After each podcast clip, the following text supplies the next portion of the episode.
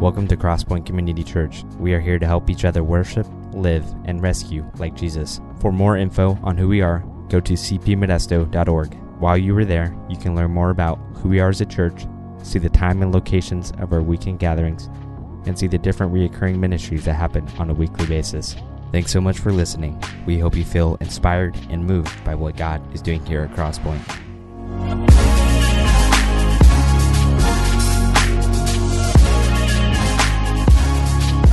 So we are in a series in, in 1 Peter talking about really the idea that, that Peter presents and really that is very evident throughout the entire Bible. Uh, that, that we, as Jesus followers, this isn't really our home. This isn't our, our place of, uh, of, of, of really uh, uh, eternal uh, existence. This is, this is a place where we really are outsiders because of Jesus and his work in our lives. And, and so it's, it's, the problem is it's really easy for us to, to, to get kind of stuck in a place where we really do see this as our place uh, of, of attachment and of belonging. Um, and so we're going to be walking through uh, 1 Peter chapter 2 this morning. Um, let me ask this question How many of you have ever been gone to a job interview and interviewed for a job? Ever? in your life. Okay, so lots of people have interviewed for jobs, and you know what's interesting? Um, I, I, found I, I, found a few um, memes of uh, job interviews that I thought were pretty pretty telling about you know um, what goes what goes through our minds and, and the process in job interviews. So I want to I share a few of these with you. Um, this first one. Uh, interview for an IT company. So, what makes you suitable for this job? I hacked your computer and invited myself for this interview. Um, pretty smart. Pretty smart. Next one. Um, I saw a pigeon having a job interview earlier. I hope he got it. That's pretty much how an interview looks, doesn't it? I mean, they're having some, some food. Okay, next one. Um, how would you describe yourself verbally, but I'm also prepared a dance? Um, I don't know. I think that would work. Wouldn't that work in an interview? Like if you don't, if you're not a good communicator, maybe you're a good dancer. Um, that could work in some contexts. Um, next one. Um, why do you want to work at Comcast? Please hold. He's perfect. That's how you get a job at Comcast. next one. Uh, Starbucks job interview. What's your name, Alyssa? Spell that, please. L A R I S S A. When can you start? Um, have, have they at Starbucks ever gotten your name spelled right? Um, and I, is that it, or do we have another one? That is it. Okay. So, um, so it's interesting. Job interviews are interesting because uh, is is is. Uh, I was kind of doing a little bit of research about job interviews and stuff, and, and it's interesting because the, the employers ask roughly the same questions. Really, the only things that are different about job inter- from that go from job interview to job interview is maybe the specific competencies of that particular job. But, but that's a small part of the interview. But, but there's, there's pretty much standardized questions in interviews that people are asked. And if you go, if you go online, you can, you can find templates for the right answers for probably 80%, 80 to 90% of the questions you're asked at a job interview. You can find the answers that kind of they're looking for. And so it's interesting to me that if, if, if most employers ask the same questions, with the exception of maybe the competencies part for that specific skill or job, if they ask the same questions and you can find the right answers, what really is the point of a job interview? I mean, if, if it's really kind of kind of boils down to that, well, it's interesting because here's, here's what it kind of comes down to that, that most job interviews are less about finding out what you're capable of doing than they are about figuring out who you are. Because it's, it's, it's interesting, you know, you think about it, you think if, if you met somebody if, if, you were, if you were looking to hire someone for something, I don't know what it was, just kind of think in your mind something that, that maybe you would need help in, and you have an interview process, and you, you interview someone, and you find somebody who has the told, he nailed it in the skill area of this job that you're going for. But, but you start to, to, to kind of meet and interact with this person, and they just, they, they're kind of a terrible person.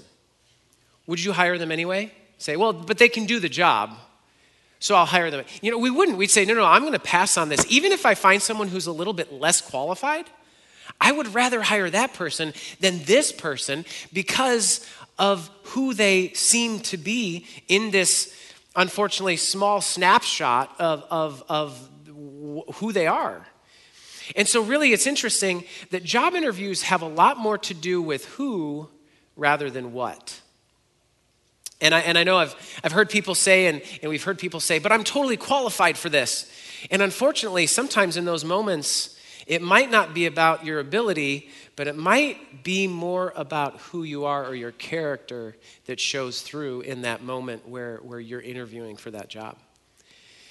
And, and I think it's interesting because in, in 1 Peter, Peter spends the, the first chapter and a half talking about who before he gets into what. It's kind of like Peter's, Peter understands this idea of, of this idea of, of, of it's important about who we are and we understand who we are before we start doing the job. Because God wants a particular kind of who before he gets into what he wants from us, what he wants us to do, the specific tasks and things. Because see, who we are is that, is that we are exiles, but we're not just any exiles. We are exiles who are called to image Jesus to those in the nation around us. So here's the question if, if God came up to you and, and said, okay, here's, here's the deal. I, I need, these are the things that I want you to do. These are the behaviors, these are the works, these are all these things that I want you to do and, and how I want this stuff. You know, it's funny, I saw that pencil too, and I almost picked it up. Thank you. that is great. I, I literally debated. I debated. Good job. so anyway, so so what if what if what if what if God was kind of like, okay, here's the behaviors, but but but, God but but you could go out and do those things. But what if you weren't really reflecting him or imaging him well? Would at the end of the day God say that you got your list of things done? At the end of the day, would God say, Man, great job. But you actually pushed people away from Him because of the way you did things, because of your character, and because of how you treated people. See, that's, that's not a job well done at the end of the day thing. And, and, and so, so before Peter gets into our behavior, he reemphasizes who we are because if we don't get who we are accurately, then, we, then, then what we do won't really matter. It, it won't work because you see, we can do a work, we can finish a, a job, a work, but if we don't do it in a certain way, like it's the idea that if somebody maybe got the job done, but they treated you poorly, what do you say? You say, I'll, I'll never hire them again because they treated myself and my family poorly. And so we're not going to go there again, even though they got the job done. And so we need to think about this as we as we pursue Jesus and as we grow and as we live in exile here, following Jesus in a, in a place that is very foreign, foreign values and foreign desires and foreign passions, we need to recognize that we, we need to, to focus on becoming who God calls us to be before He entrusts us with what he wants us to do. So if you have your Bibles, we are in uh, 1 Peter chapter 2. But I do want to just review a couple verses back from chapter 1. And uh, it's what Kyle preached on last week. And uh, it's, it's, it's the verses 22 and 23 of, of chapter 1.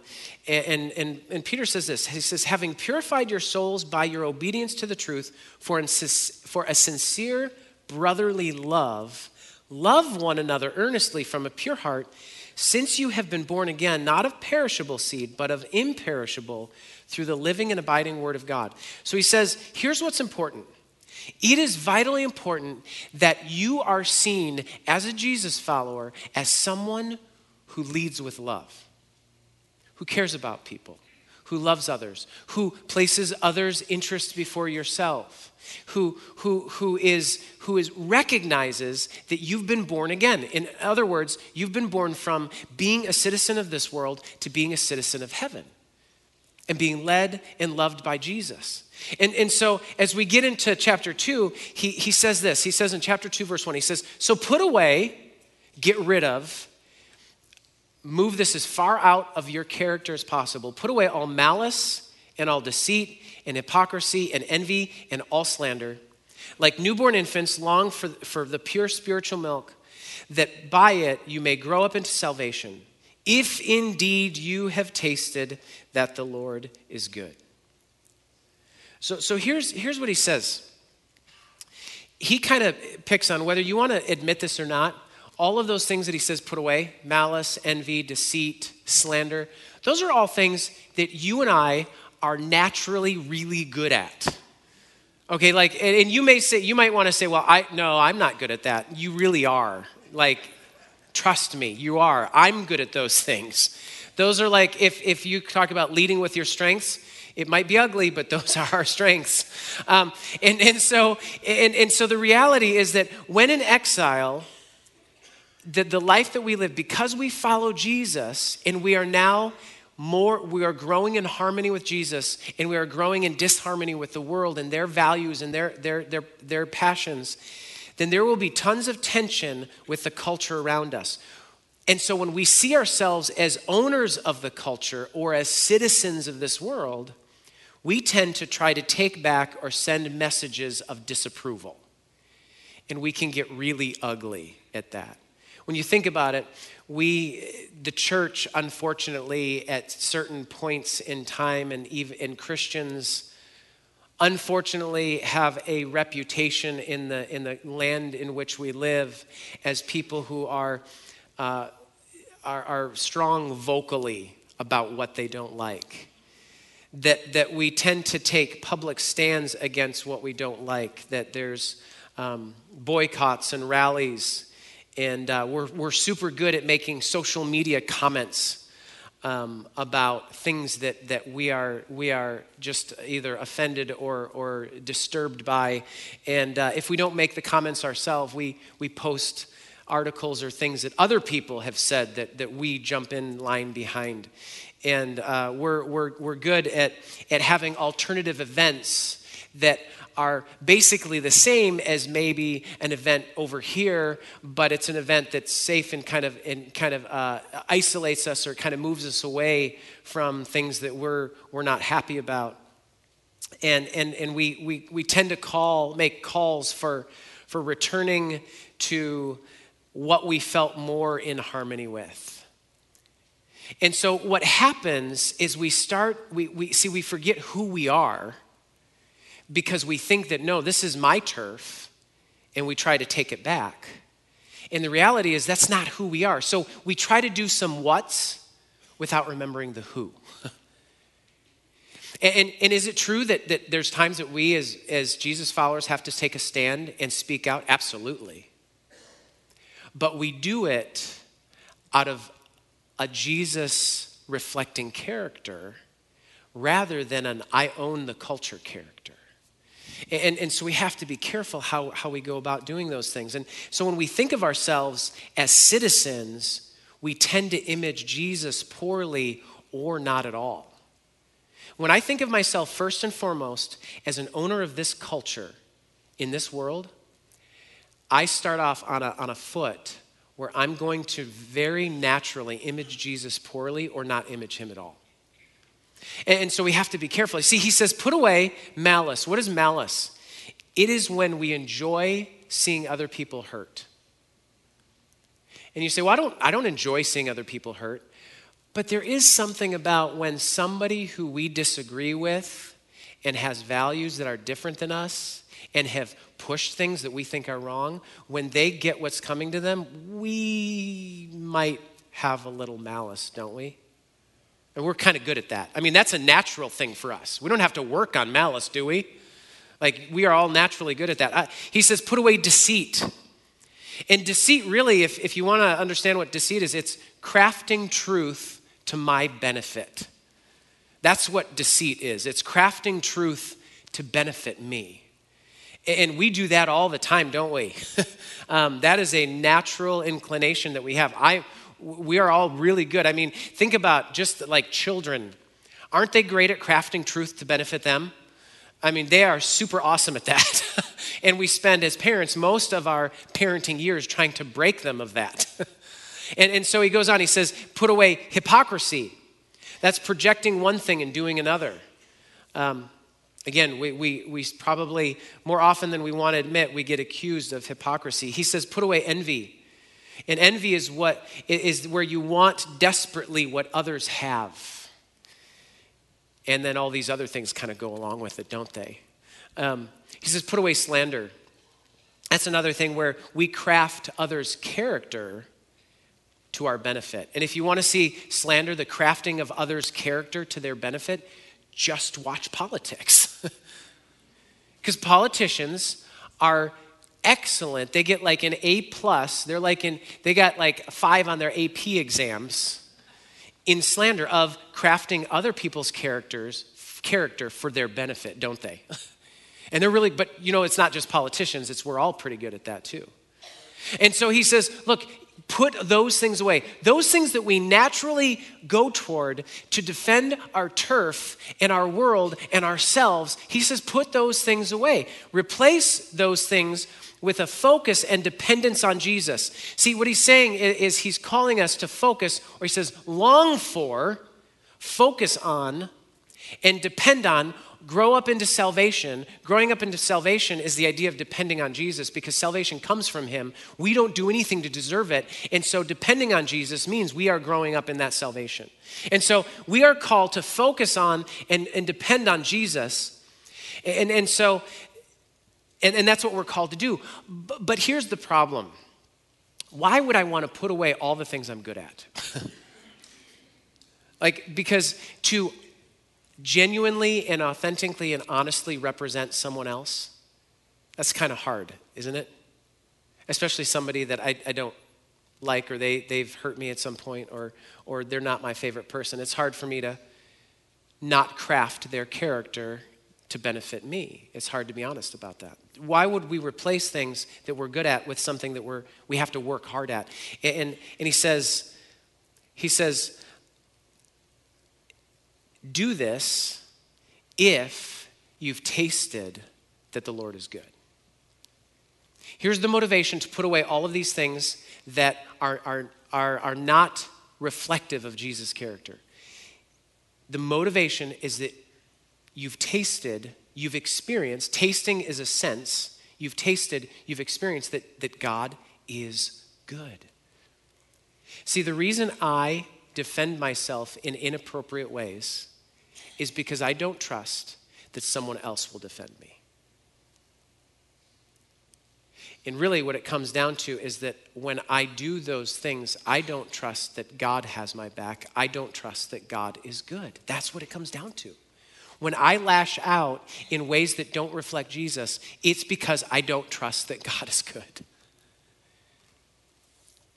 Now, I'll tell you all day that I trust that God is good, but, but by, by my actions and behaviors, you can probably figure out that there are times that I don't think God is good because I take matters into my own hands.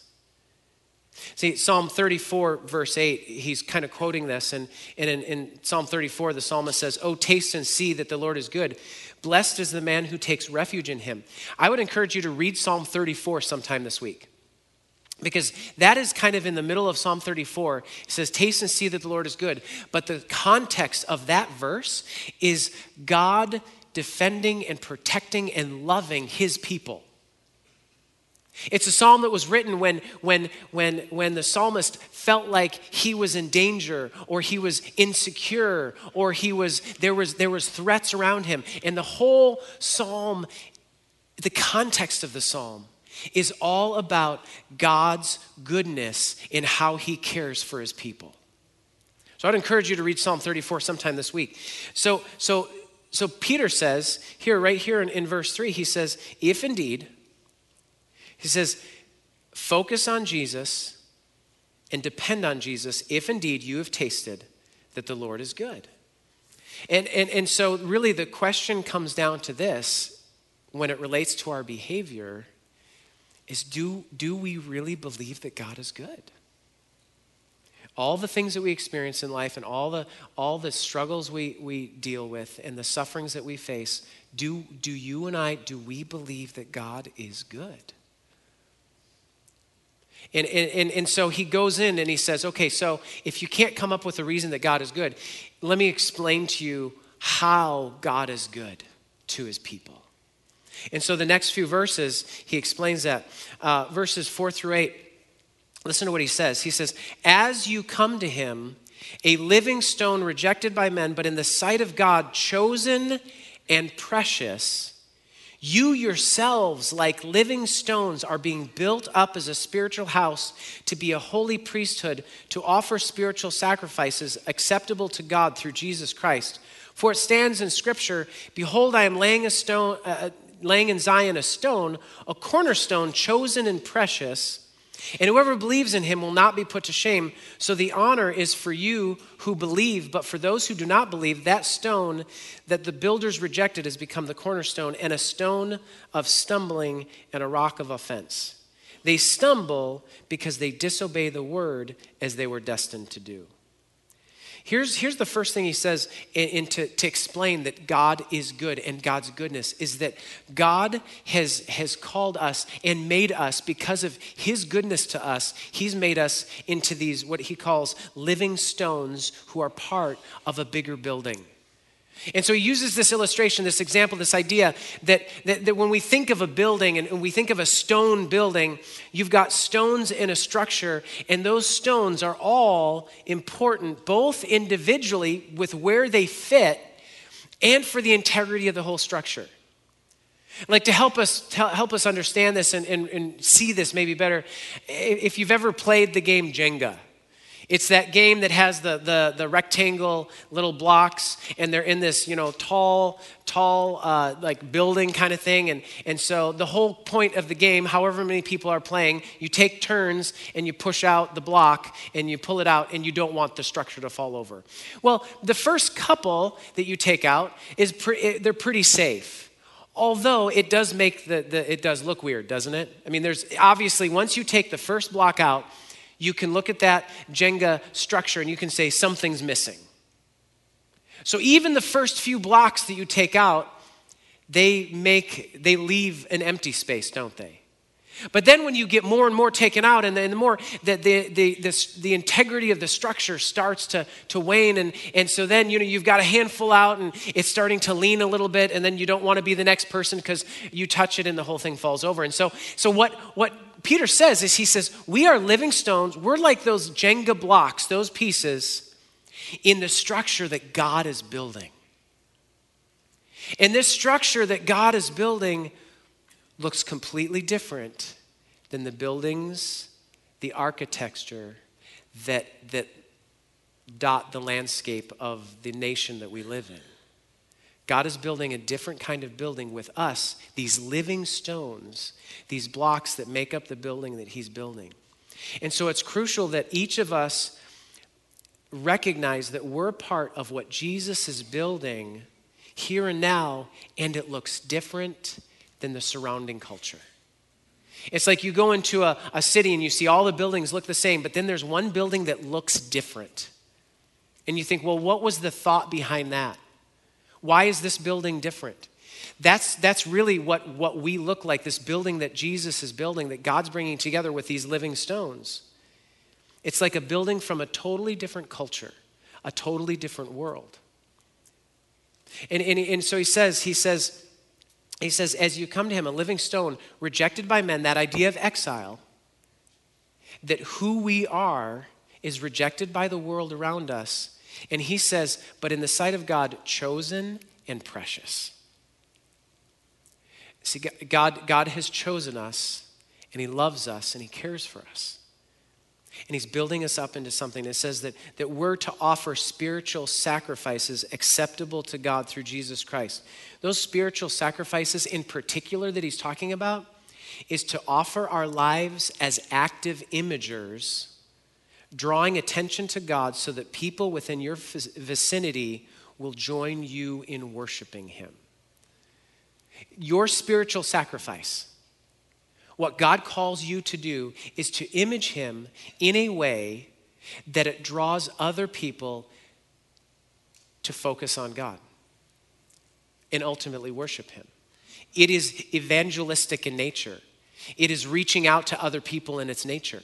And, and, and, so that's what he's calling us to do. And, and the bigger picture of spiritual sacrifices includes everything that is reflective and, and pleasing to God. But here in particular, it's the idea of imaging because it's in the context of being an outsider who people need to see this, this weird looking structure that they're drawn to. Because anytime there's a structure in a place that's totally different than all the other structures, your eyes are drawn to it, aren't they? You always make notice of that.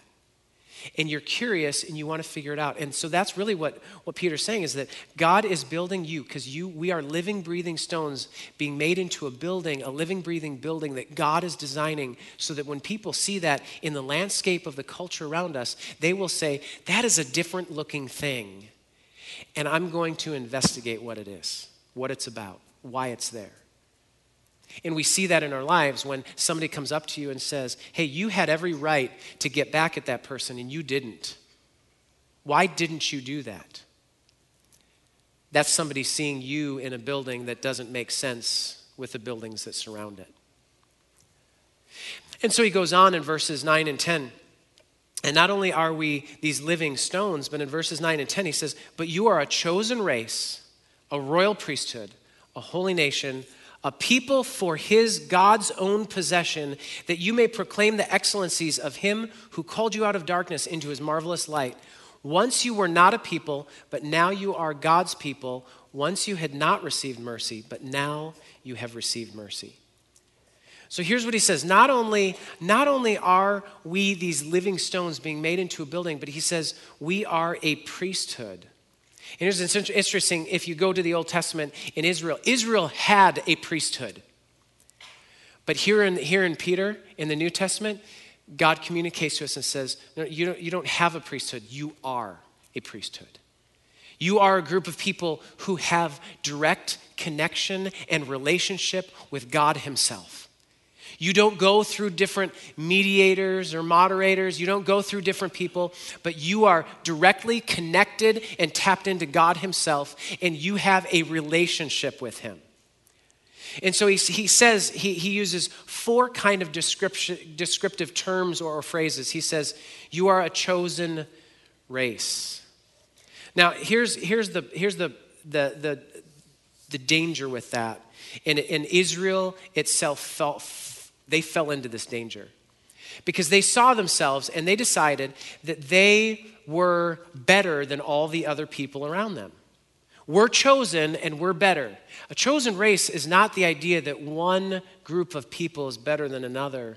In fact, when it, you see biblically saying you are a chosen race, it is an issue that should humble us deeply. Because God's choosing of people is not based on how good you are or how special you are or your abilities. It is purely through the grace of God. God and, and Israel lost sight of that, and they started to think that they were better and more important and more significant than the people around them, and that's why God had to discipline them. God is not okay with any group of people thinking that they're better than any other group of people. At no point has he been okay with that. And so when God, when Peter says you're a chosen race, he's saying, by God's grace, he has chosen and accepted you. And he loves you, and he wants you to draw other people into relationship with him. And then he says that you are a royal priesthood. The idea that you are royal, that you become part of God's family. And you and I, as we are Jesus followers, we receive all of the benefits of being part of that royal family. We share in his inheritance. We, we get all the things that God has. He shares all of those things with us. Some of those things we get today, some of those things are for when we see God face to face. But that we are, we are part of that royal family. And then he says that, that you are a holy nation. Kyle talked about that really well last week the idea of that we are set apart, we are holy. We are a group of people who are here in exile, but we are together set apart. We behave differently. We are different because we've surrendered ourselves to Jesus. And then he says, a people for his own possession. In other words, we are the people of God. We belong to God. We are no longer belonging to the world. And so, as, as he describes those things, that we're choice, chosen, royal, holy, and possessed, that, that everything has changed about who we are. We are no longer who we used to be. We are a different people, and we are strangers, and we are sojourners, and we're, we're journeying through. We are exiles in this world, but we're not just trying to make it through unscathed we're actually trying to image and reflect Jesus and draw others into a living, breathing relationship with Jesus so they can be part of this living building that's being built. So that they can be chosen and royal and holy and possessed. He says that once you were not a people, once you were under wrath, but now, because of Christ and what Jesus did, that, that Jesus paid for every wrong that you and I have ever done. And once we are able to surrender to that and accept and, and ask His forgiveness, then we're no longer not a people or under wrath, but we're a people of God and we are under mercy. See, this is how God is good that He's taken you and I and made us living stones and put us into a living building, and that He's made us a priesthood, chosen and royal and holy and possessed. This is how God is good. See, He chose, despite you and I bombing the interview. Because when it came to interviewing with God to become part of His family, we all blow it. we don't have a good resume. I mean, really, all we have on our resume when we're applying to be part of God's family is we rebelled against you. I mean, how many employers hire people who their first words at the interview is, I hate your company. and I do everything to undermine all of the goals and values of your company. Kind of like, cool, you're hired. and, and so, even though we bombed the interview, God made us part of his family with all the benefits that come with it. He set us apart from those still living for themselves, and anyone messing with us will answer to him personally. And that opportunity is for every single person who's willing to recognize Jesus as Savior. There's not a bunch of work that you have to do. You don't have to prove your competency in anything. It's just recognizing Jesus as Savior and coming to Him for forgiveness. See, that's what, what Peter's saying when he says, Taste and see that the Lord is good. Taste and see that the Lord is good. If you've tasted, what have you tasted? You've tasted freedom from the consequences eternally of your sin. You've tasted being part of God's family. You've tasted God's faithfulness, even in the midst of hard times. You've tasted God's provision, whether things are good or things are hard. That's what he's talking about.